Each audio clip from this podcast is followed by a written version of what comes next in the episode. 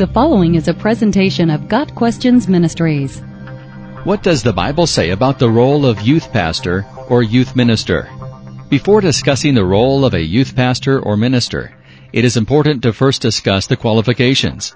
Generally speaking, anything said about the role of bishop or overseer should be applied to any other church leadership position, including youth pastor or youth minister.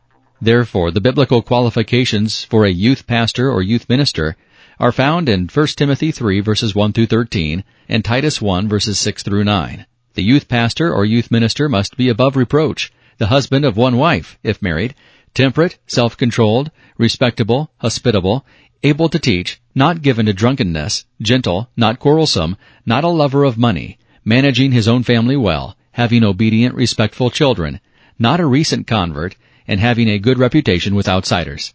The position of youth minister or youth pastor is not explicitly mentioned in scripture. It has developed over the years as churches have become especially cognizant of a need to disciple and nurture young people, particularly teens.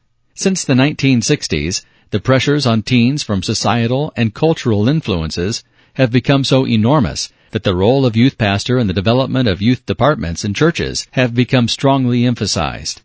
At the same time, the spiritual needs of youth are no different from the needs of adults, although the approach to meeting those needs may differ. Young people need the pure spiritual milk that will enable them to grow into mature Christians, and youth leaders must use the Word of God to teach, rebuke, correct, and train in righteousness, so that those in their care may be thoroughly equipped for every good work. 2 Timothy 3 verses 16 and 17.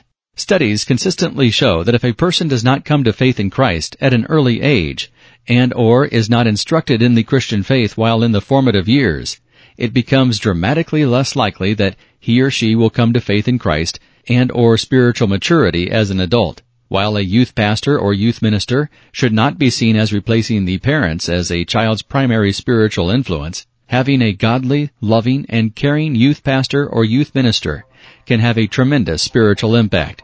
Perhaps 1 Timothy 4 verse 12 applies equally to youth pastors and to the young people they are shepherding. Don't let anyone look down on you because you are young, but set an example for the believers in speech, in life, in love, in faith, and in purity. Got Questions Ministry seeks to glorify the Lord Jesus Christ by providing biblical answers to today's questions. Online at GotQuestions.org.